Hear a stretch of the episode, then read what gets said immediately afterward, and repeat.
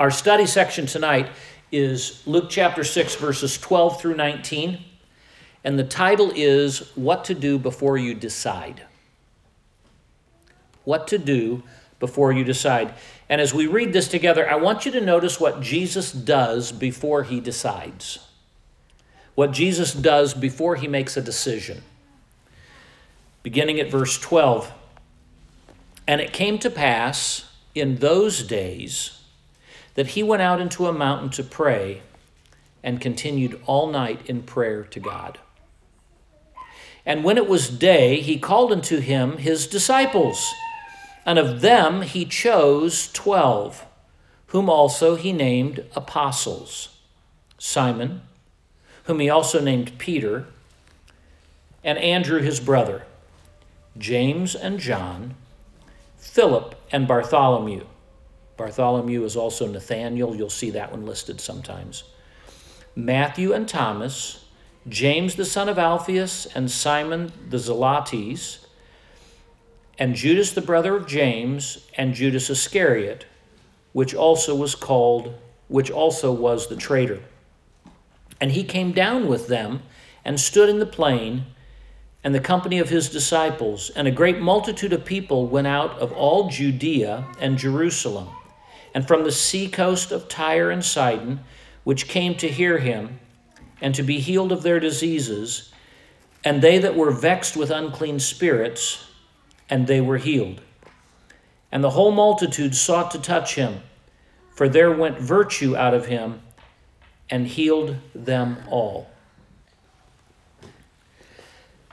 The temptation in life is to become independent of God as babies grow, we're teaching them how to do things for themselves. We teach them how to hold a bottle. Then we teach them how to eat. Then they learn how to begin walking or talking, depending if it's male or female. Then they learn, sorry, all of our boys, they could walk, but they didn't talk till they did gestures and they made sounds. And the little girls seemed to be very articulate. So They learn to communicate their thoughts, they learn to walk, they learn to drive, they learn to make decisions. They're learning how to be responsible for themselves. And as we become responsible adults, the temptation is to begin acting independently. I can do things, I can make decisions on my own. The danger each of us face is to begin to think that we can act independently of God. In our text tonight, we begin seeing that before Jesus made a big decision that was going to impact the world, he was going to choose 12 men who would impact the future of the church, one that would betray him. And remember, this is God. Why would he pray? Why would he spend time in prayer? Why not just act? And I would submit to you one, he enjoyed the fellowship, two, he was human. But second of all, Jesus is our example. When Jesus defeated Satan and defeated temptation, what did he do? He quoted Scripture. He used the sword of the Spirit, which is the Word of God. Why would he do that?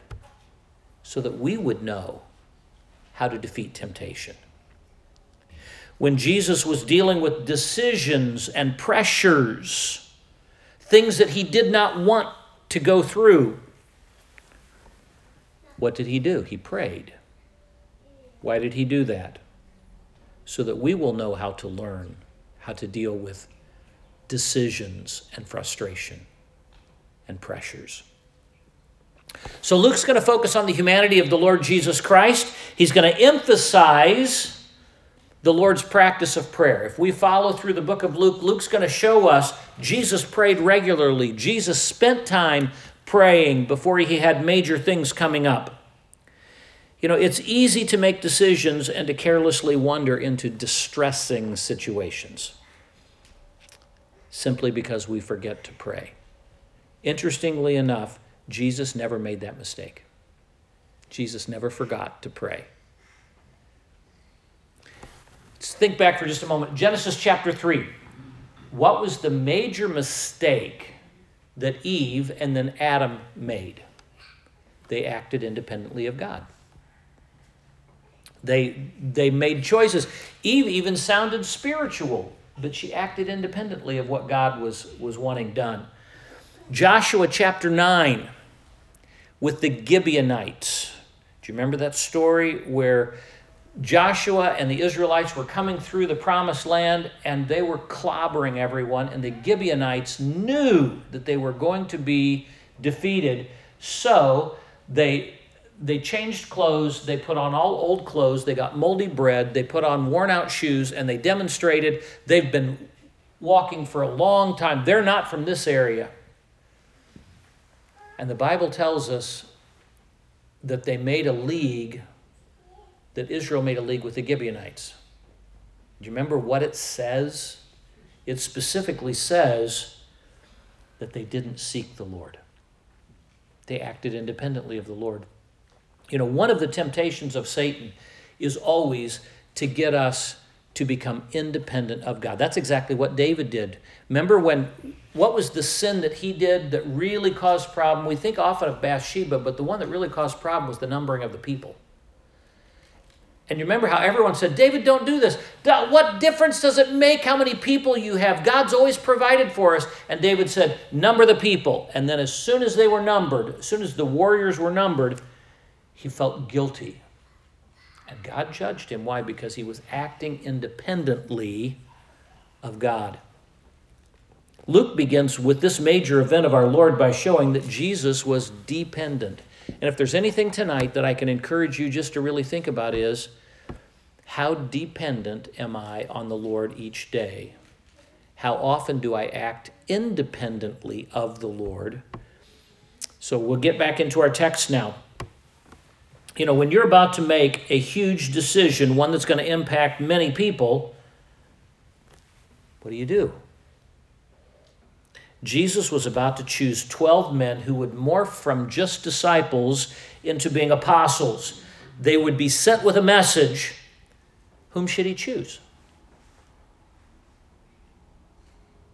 Interestingly enough, he labors all night in prayer and he chooses Judas. We'll talk about that in just a little bit.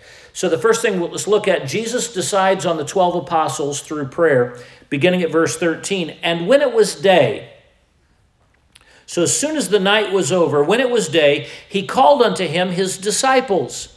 Now, often when I would read this, I would read this as he called the 12 and then he called them apostles, but that's not what it says. Remember, he's, he's already been discussing, he had, he had been threatened the day before uh, it begins by saying, in those, and it came to pass in those days. What kind of days? Days that were stress filled, days that were dangerous. Remember the verse before in verse 11? They were filled with madness and communed with one another what they might do to Jesus. They were so furious they lost their senses. That's the kind of day Jesus was having. It helps us, I believe Luke tells us that because it helps us to understand we have days like that, and sometimes we wonder, does anyone understand? Jesus understands. Jesus understands.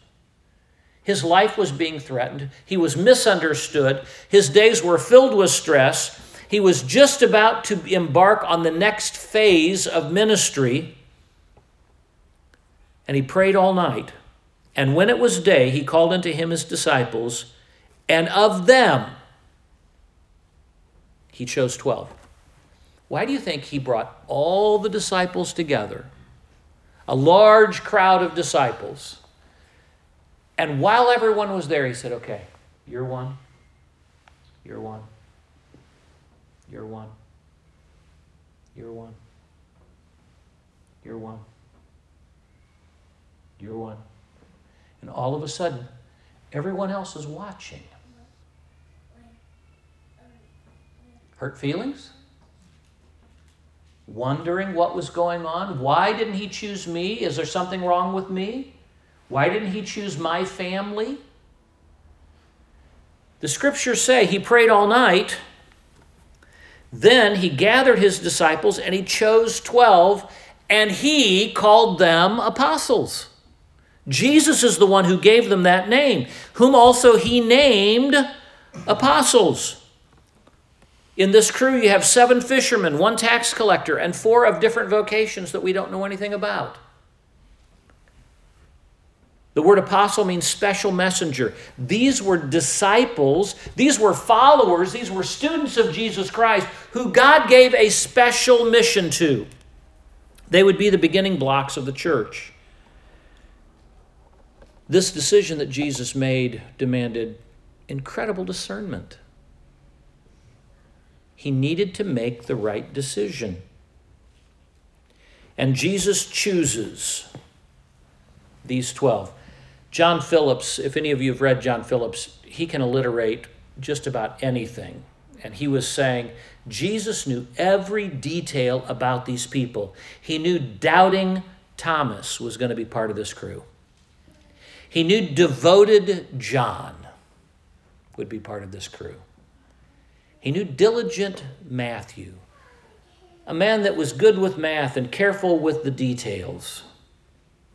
He knew devious Judas would be there, and dependable Andrew, and daring Peter, and discerning Nathaniel. Interestingly enough, the Bible gives uh, includes four listings of the apostles in Matthew 10, in Mark 3, in Luke 6, and in Acts 1. And John Phillips noted all the lists arrange the apostles in three groups of four. And all of them, the beginning one was always the head, seems to be the head of each of those groups. So each group of four had one head. The first group is always headed by Peter. The second group is always headed by Philip. The third group is always headed by James, the son of Alphaeus. The men in each group are sometimes in the same order, sometimes they're rearranged but the groups always stay together. An apostle from each group is never listed in the other groupings.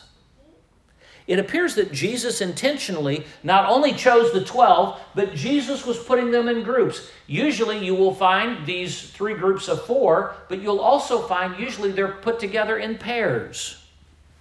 Some of them are pretty simple. I mean, you've got the brothers James and John, you've got Peter and Andrew that are together.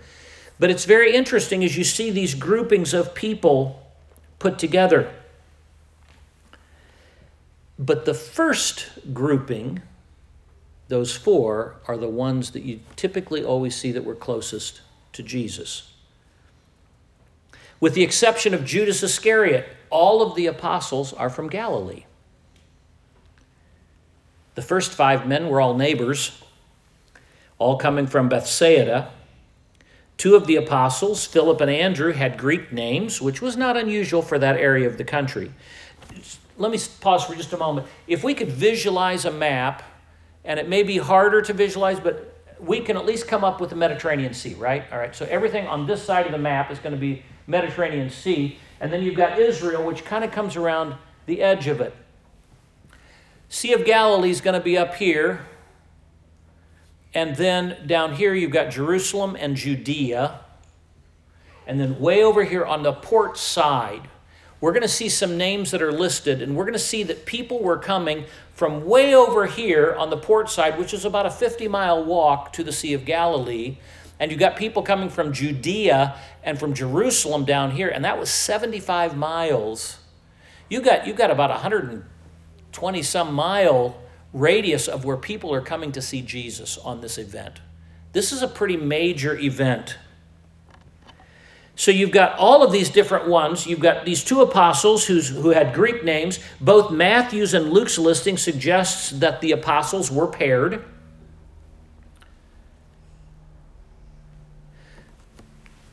Maybe as he was praying, it was not only who those 12 should be, but what the pairings should be what the groupings should be.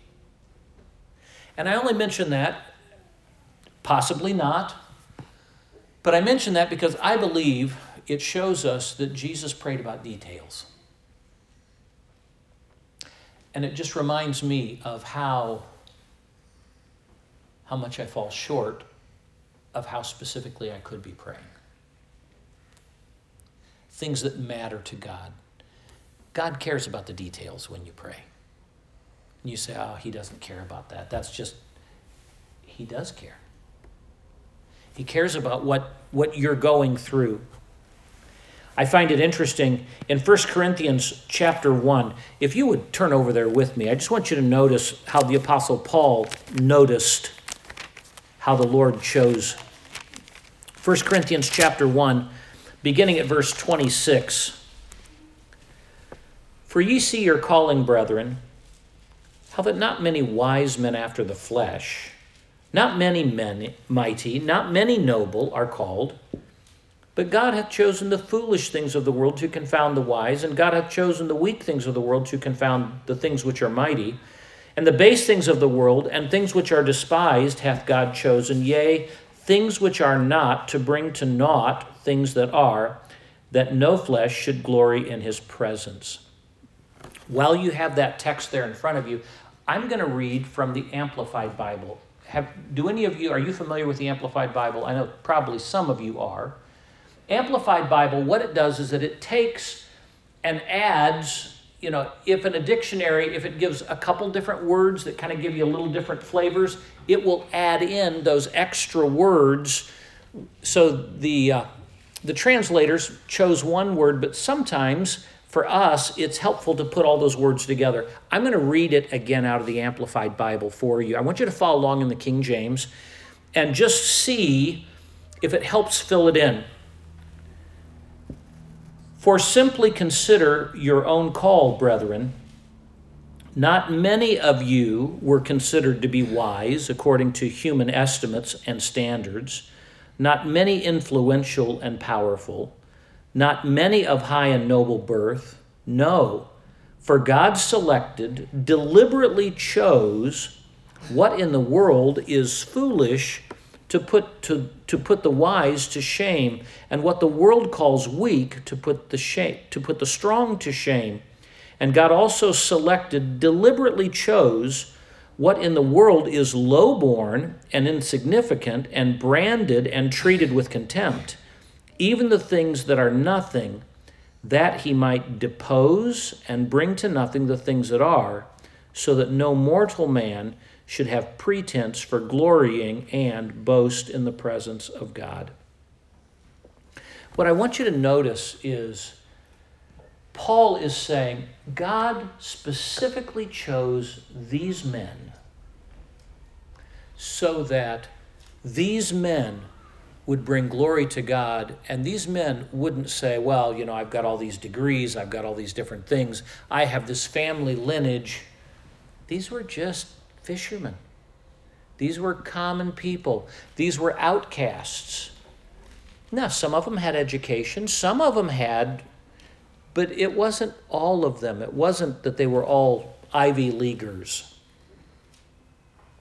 And I find it interesting also that as Jesus prayed and as Jesus selected, Jesus knew. John chapter 6, verse 64. Notice what Jesus said. But there are some of you that believe not. For Jesus knew from the beginning who they were that believed not and who should betray him. You know what John tells us is Jesus knew from the beginning that Judas was going to betray him. Jesus worked with him for three years. Jesus loved him. Jesus gave him positions of trust and honor. He was the banker, he was the one who took care of all the funds. Jesus knew he was stealing from them. And Jesus chose him.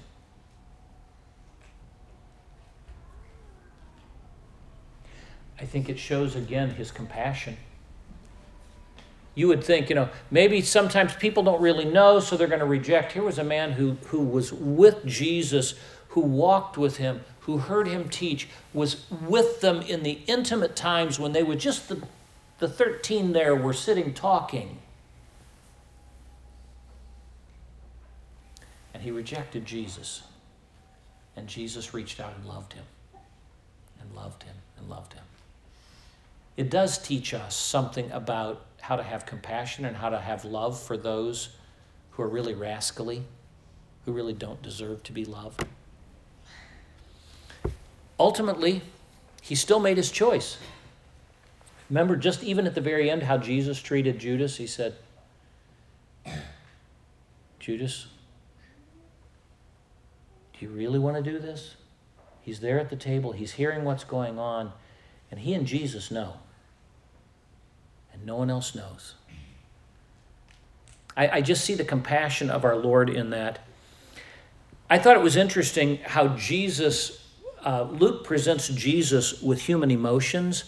And I, and I, I skip ahead to Luke chapter 22, verse 41.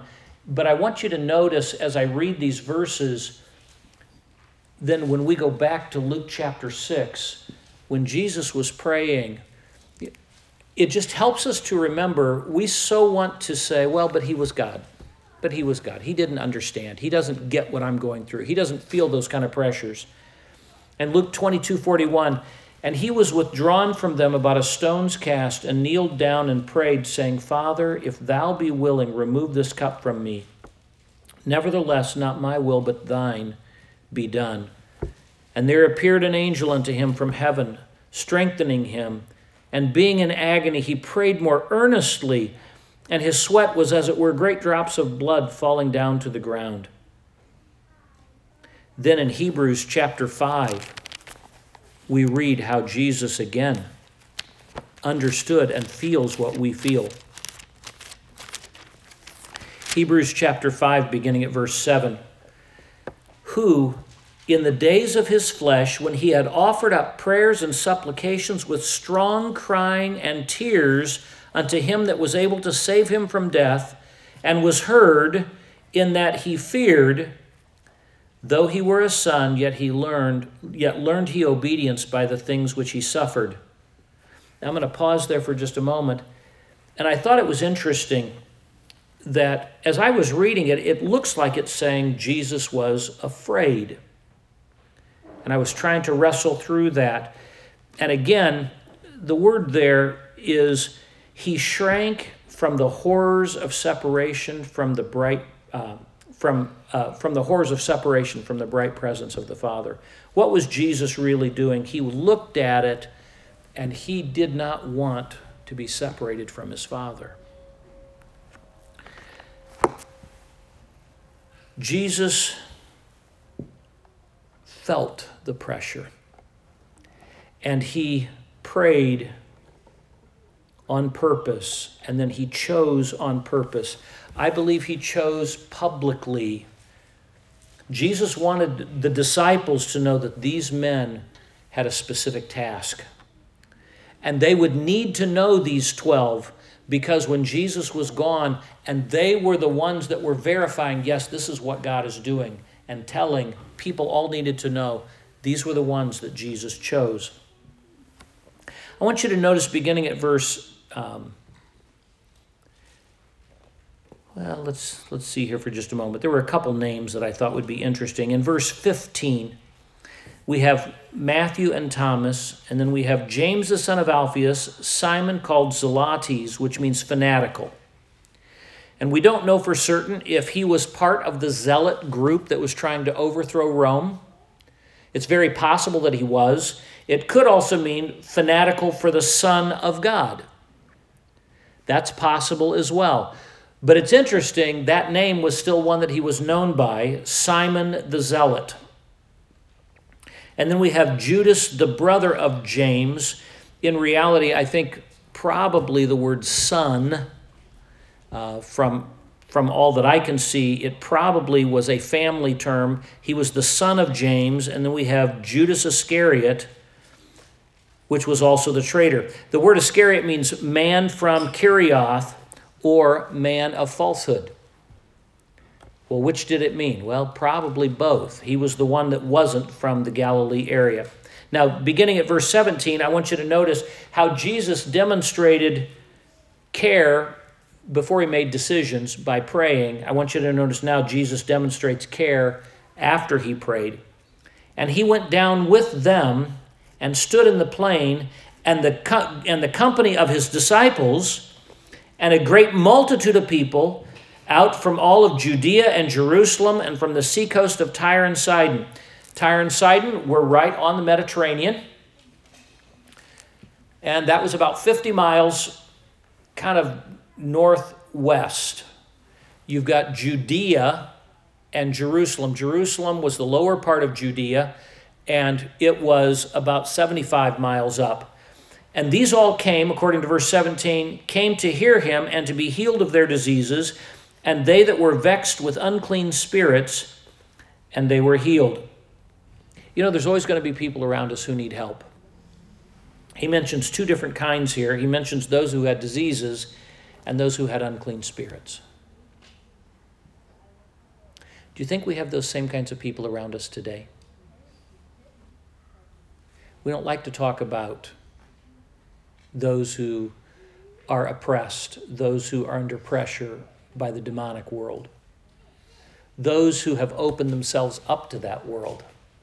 There are people who've given themselves over to that, and they need Jesus. They need Jesus. You know, Jesus did many mighty things, but he demonstrated dependence on his Father.